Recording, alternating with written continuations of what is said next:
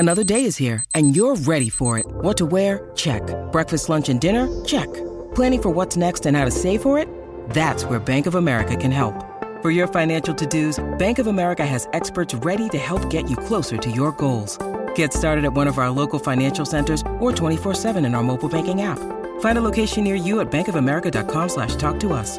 What would you like the power to do? Mobile banking requires downloading the app and is only available for select devices. Message and data rates may apply. Bank of America N A, member F D I C.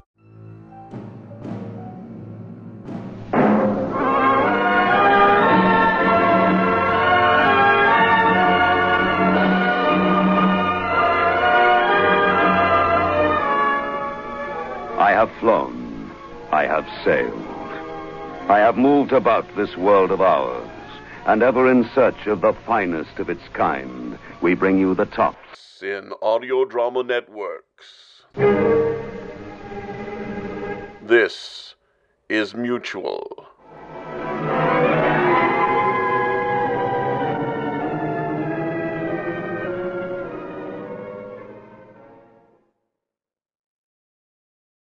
The following audio drama is rated P G thirteen, suggesting that children under the age of thirteen should listen accompanied with an adult.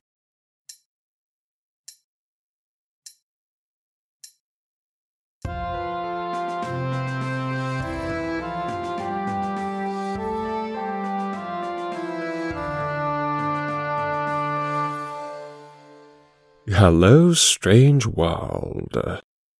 Welcome to the Aldergate Papers.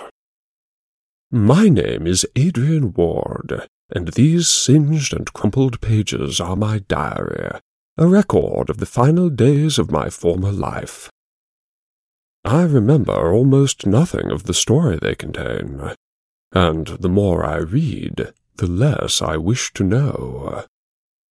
There is a shadow over Aldergate University. A shadow from which I barely escaped with my life. A shadow into which I must now step once more. And you're coming with me. So, where were we? We left our hero in fine form. Having ventured to the cavernous depths below the Office of Invitation, he now has the information he sought, and is preparing to put it into action. He is well-fed and filled with purpose. In short, things seem to be going rather well. No doubt this happy state of affairs shall continue. This is Day Nine, Part Eight. Yesterday, upon the stair. It is the ninth day of the return to Aldergate. The time and place of writing is the dying end of a November evening, in the private office of the manse of the Vice-Chancellor.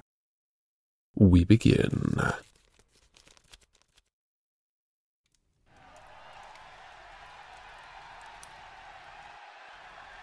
They're still at it down there.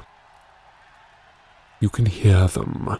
Muted, but unceasing, unrelenting.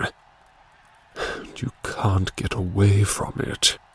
Can't get it off you. It sticks. Is this what happens at Aldergate now? Or has it always happened, and you've only just woken up to it? No. You're overreacting. Yes, certainly you are. You've had a shock, and such a shock. Anyone would feel a bit uncertain. It's nothing to worry about, nothing to think about, really. It's all in good fun. More, all for the sake of art. More, something. It's probably all right. Somehow, in some weird and worrying light, from some strange, unnatural angle. Anyhow, what can you do about it? It's not as if you could make them stop. But you do wish they wouldn't howl quite so loudly. No. Louder. You wish they'd howl louder. You can still hear her, over all of it, when she manages to scream. Except... No. No. No, you can't. You can't hear her at all. Surely not. Through all that noise, through the stone and ancient glass, can you hear her? Really? You can hear something. Can you be sure hers is the voice you're hearing? Can you be certain what you hear is anything at all? Not now. Not anymore. Not her voice. Not her voice. Not that voice, or any voice.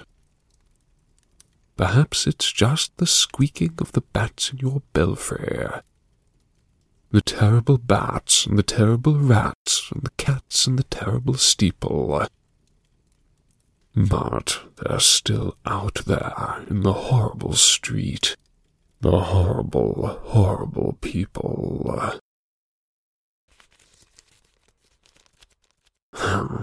And your hand is bloody killing you.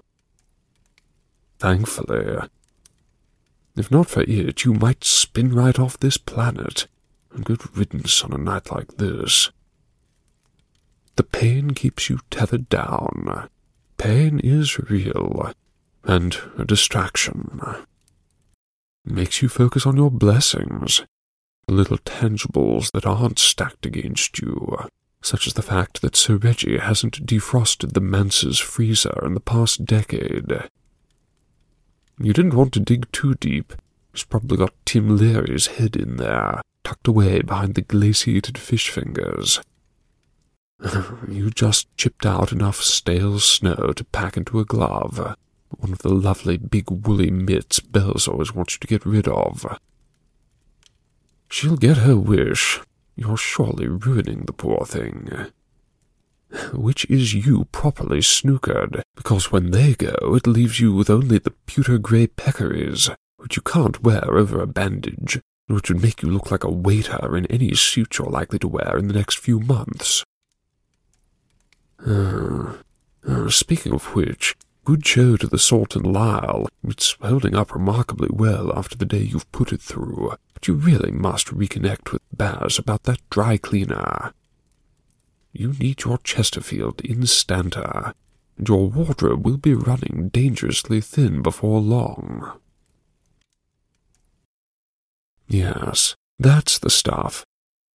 Focus on those little enormities, and the problems you can, maybe, actually solve, or at least shunt into a holding pattern, bad but not worsening. Like your poor left hand. The ice is helping, certainly. It is helping. But where the pain recedes, it leaves rather an odd sensation behind. A deep, dark, chilly throb, while all the rest of you is toasting nicely before the fire. Meanwhile, this cozy little snuggery of yours is surrounded by the chilly nightmare of whatever the twist is happening out there on the pent. And now you're thinking about that again.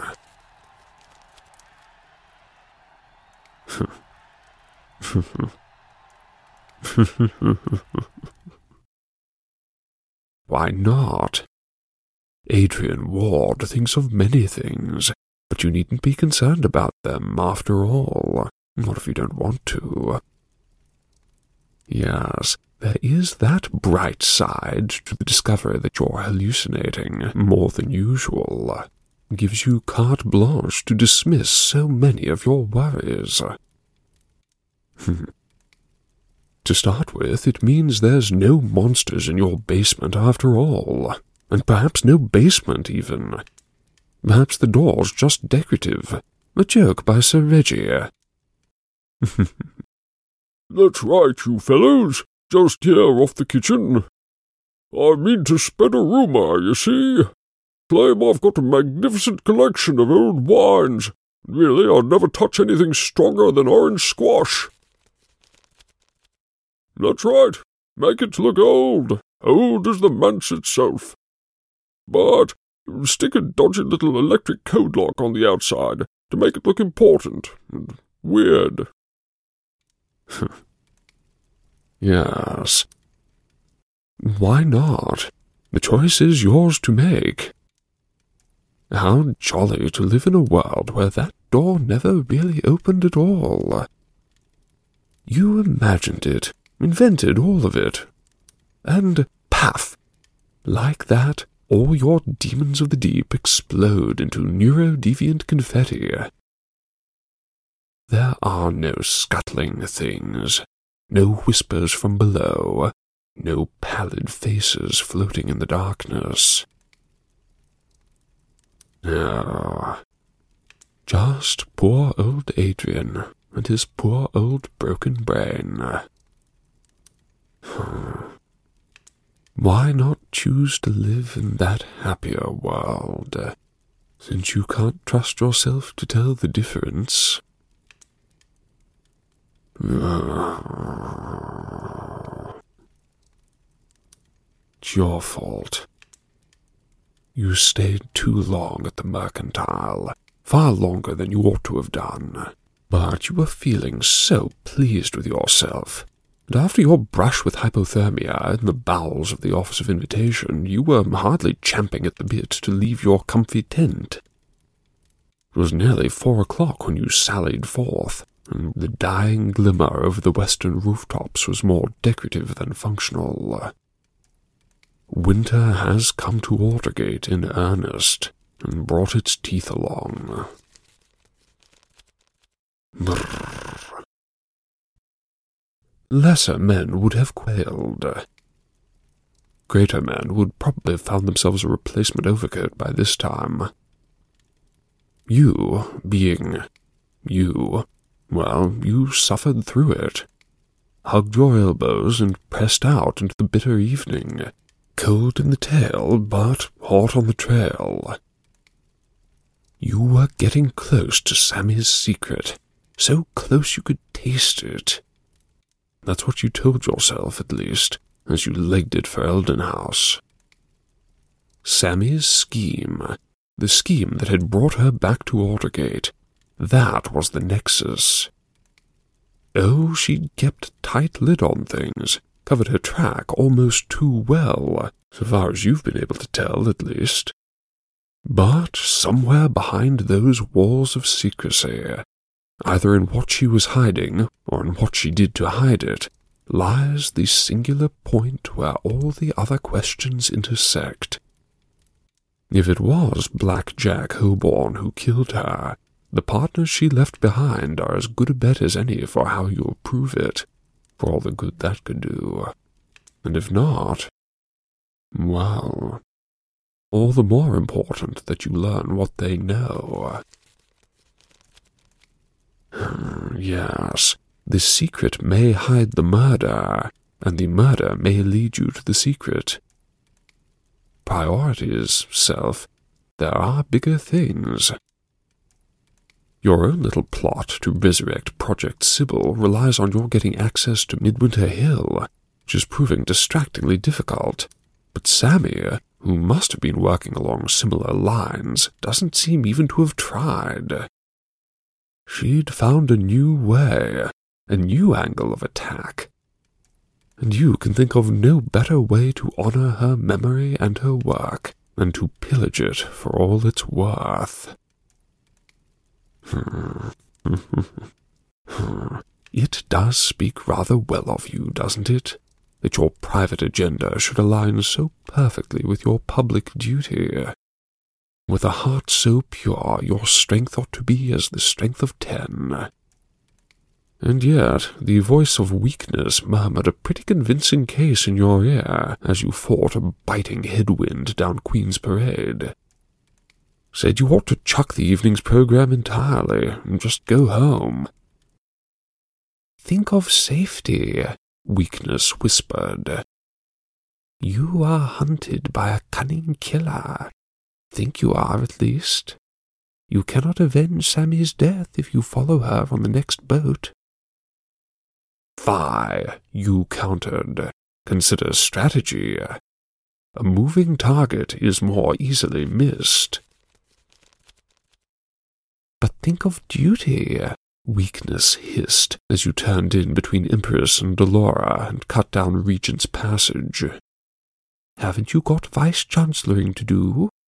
Your inbox groans with unanswered correspondence, which you can best address from the comfort of home and hearth. Twice fire, you replied, nipping down Bally Alley. Consider justice. What of duty to friendship and to the law? As for the university, having unsolved murders lying about the place can hardly be doing much good for the fabric of Aldergate life. Powerful words, if you do say so yourself, but they did not end the argument. Consider your health, weakness wheedled as you stepped out onto the pentangle and were buffeted by a chilling gust of November's breath. You have endured a great deal these past few days, falling off ladders and through trapdoors and into puddles of ick, nearly starving, nearly freezing, nearly severing your own left hand, and all of it on no sleep to speak of. No wonder your poor brain is shaking itself to pieces. Take heed, exercise a bit of self-care. You'll be no good to anyone if you break yourself any further. In retrospect, weakness may have had a point with that one, and ought probably to have prevailed. Debate was cut short at that point, however, by distraction. Squiggle had returned. Uh, uh, the Aldergate players, rather. But no, no, they're squiggle as far as you're concerned. They embody their symbol to a nicety, oddly elaborate, needlessly cryptic, and seemingly everywhere. That bloody squiggle mark of theirs really has become a sort of background radiation. You don't even notice it anymore. Posters plastered across every surface that'll take 'em. Not just the Tempire, they're all over Salton House and the Ockham Arcade as well. You never bothered pulling down the one you found on the manse's front door that first morning, and just as well. It's now entirely obscured by the five others that have been slapped up over it. Those masked ones. Not the actors, not Wink and Three-Face and so on. Just those silent drones, white faces bobbing in the last rays of the dying day. It gave you a jolt of déjà vu.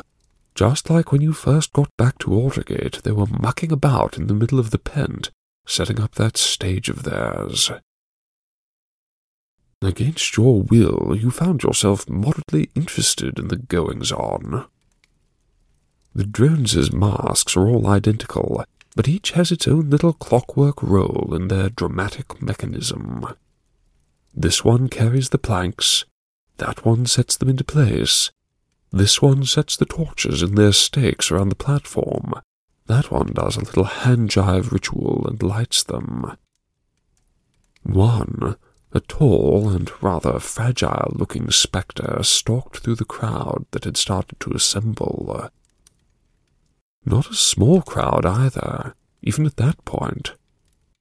What sort of maniac turns out for open-air theatre in this weather? Oh, what a question. You know precisely what sort of maniac. You can glance out the window if you need a reminder. You can still hear... No, no. Anyhow, you had work to do. Had to go find Gabriel Keller after all. Couldn't be bothered to engage with the Masked One's nonsense. You were so very indifferent to the squiggle shenanigans, in fact, that, instead of skirting round like any sensible person would have, you ploughed right through the thick of the crowd, with your best too-busy-for-this-muck stride. That's how they got you. That tall mask. You tried to avoid it, but striding purposefully through a milling crowd turns one into a sort of human pachinko ball, and fortune bounced you along on what turned out to be a collision course. Nearly planted your face in the silly git's sunken chest. And, oh, you would have been properly cross with it for occupying perfectly good space like that, but it never gave you the chance. It took you by the cuff, ever so gently, and pressed something into your hand, and then melted back into the twilight. It was so soft, so timid about it, almost apologetic. Really, you were entirely nonplussed. You examined the crumpled scrap of paper you'd been given, half expecting it to be a note with checkboxes. Do you like me? Yes, no, maybe. No. No, you do not. Not that masked one in particular, not the other masked ones in general. And you do not like that squiggle. Because, of course, that's what was on the paper.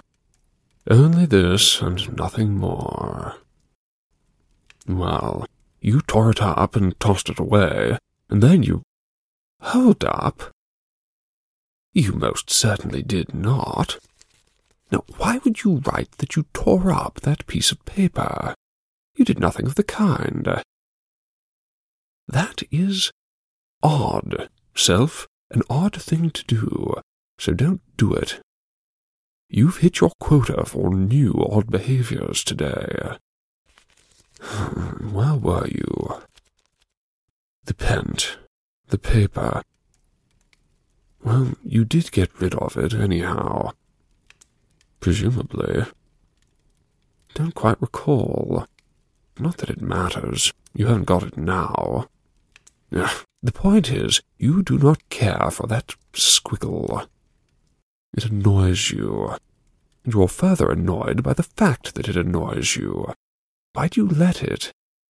It's a nuisance, but you tolerate far worse with better grace. As viral marketing goes, it's hardly the worst effort you've seen. Not bad for a bunch of actors flogging a show. Suppose, with all the real mysteries you've got riding you, you're a bit unsympathetic towards the gratuitous creation of another. Something's odd. Did you... Did you go on walkabout, there in the crowd? You don't think so. If you did, you didn't walk far. But the sun had well and truly set by the time you disentangled yourself from that pack of foolishness. You had been heading for Eldon House's Pentward Gate, but a floating orange spark warned you off. The ember of a cigarette. It was Lobanova, of all people, Sir Abdul's successor, leaning against the gate and watching the to-do. In ripped jeans and a t-shirt, no less, probably pining for the steppes of Siberia. Well, you recalled the awkwardness of your last meeting and were in no condition for a repeat performance, so you took the coward's way out, down Lizzie Alley, then back along the river walk to the Prometheus Gate. Yes. Hallo, Promy. Been a while. Old fellow looks just as he always has, still standing proudly as Eldon's leftern gatepost, forever reaching out to the carved pillar of twining human bodies that forms the other half of the archway. You always felt tremendous empathy for the poor doomed Titan. His weathered marble face wears the haunted expression of a chap who fully understands what he's getting himself into. Today he was passing off an umbrella. Promie always starts the semester by extending the torch of knowledge, but it never takes more than a day or two for some daring Eldonian to accept the gift on humanity's behalf and replace it with something else. The last time you passed through, the rebel godling was bestowing a bicycle pump, which your striving species appeared to covet no less fervently.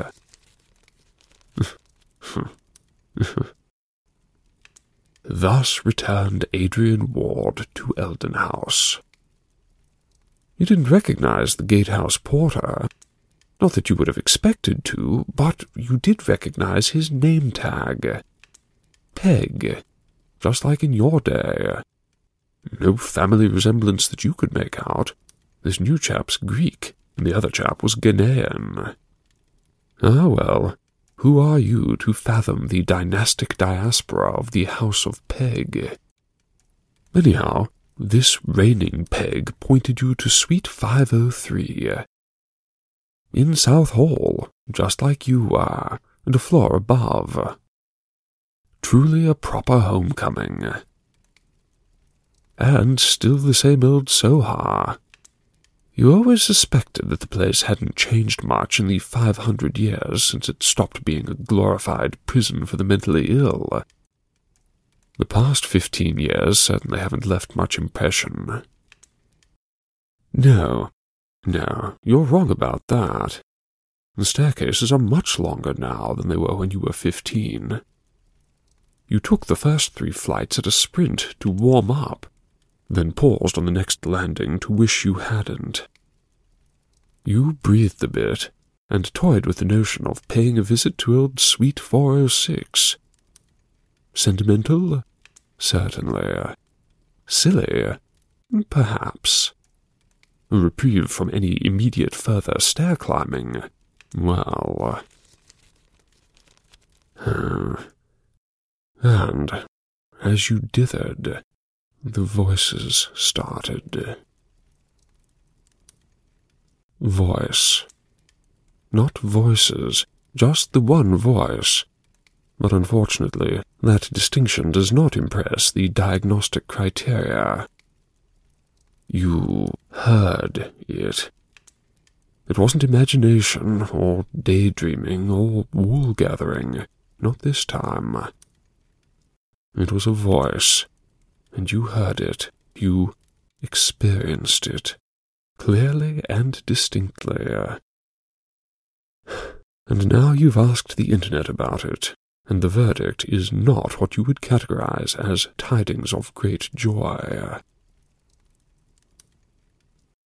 Of course, you've always had a few little kinks along those lines, your little family of figments. The musical egg and the trapped thing have been with you since forever. Mister Jellyface, too, though he may just be a co-symptom of your walkabouts. Still, they're different. They don't do any harm, and they've got tenure. This new voice is, well... You have got one straw to cling to. That's not much of one. Apparently, auditory hallucinations do not necessarily indicate schizophrenia.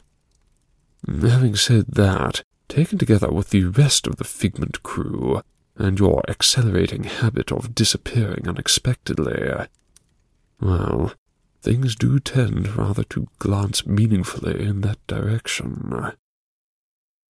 But it's not certain.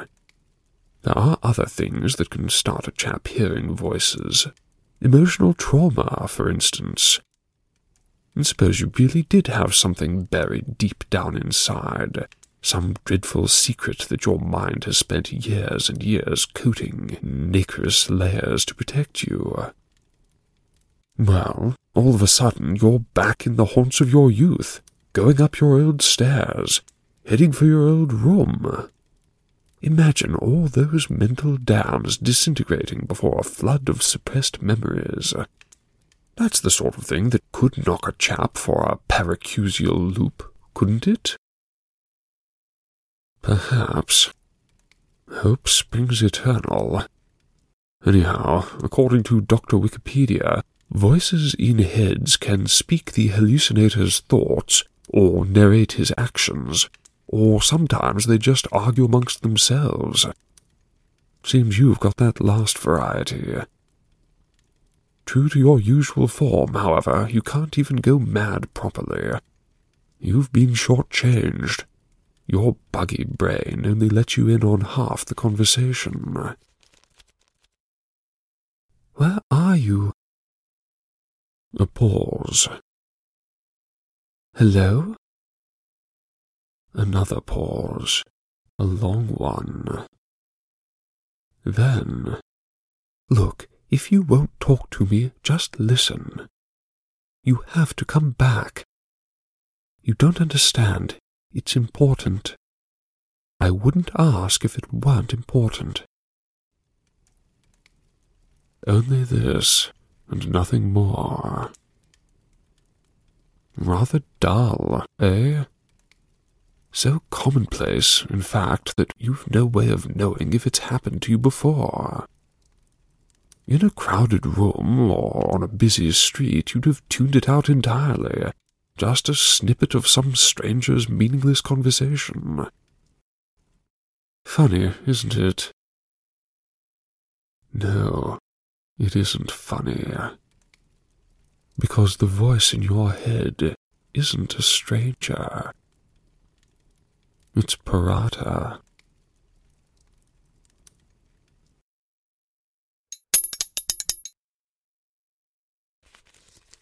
Well then. People say believe half of what you see, son, and none of what you hear. Our poor hero must consider what to trust and what to fear. Which of the sounds and sights and suspicions that haunt him are real? Which are merely daggers of the mind? We shall just have to see, shan't we? Join me every second Sunday for a fresh episode of The Aldergate Papers. Right now, however, you must help me help myself. Do please find The Aldergate Papers on Apple Podcasts and leave a rating and review. And spread the word, won't you? Point your friends to the aldergate papers dot com. Until next time, I am, and shall remain, your humble servant, Adrian Ward.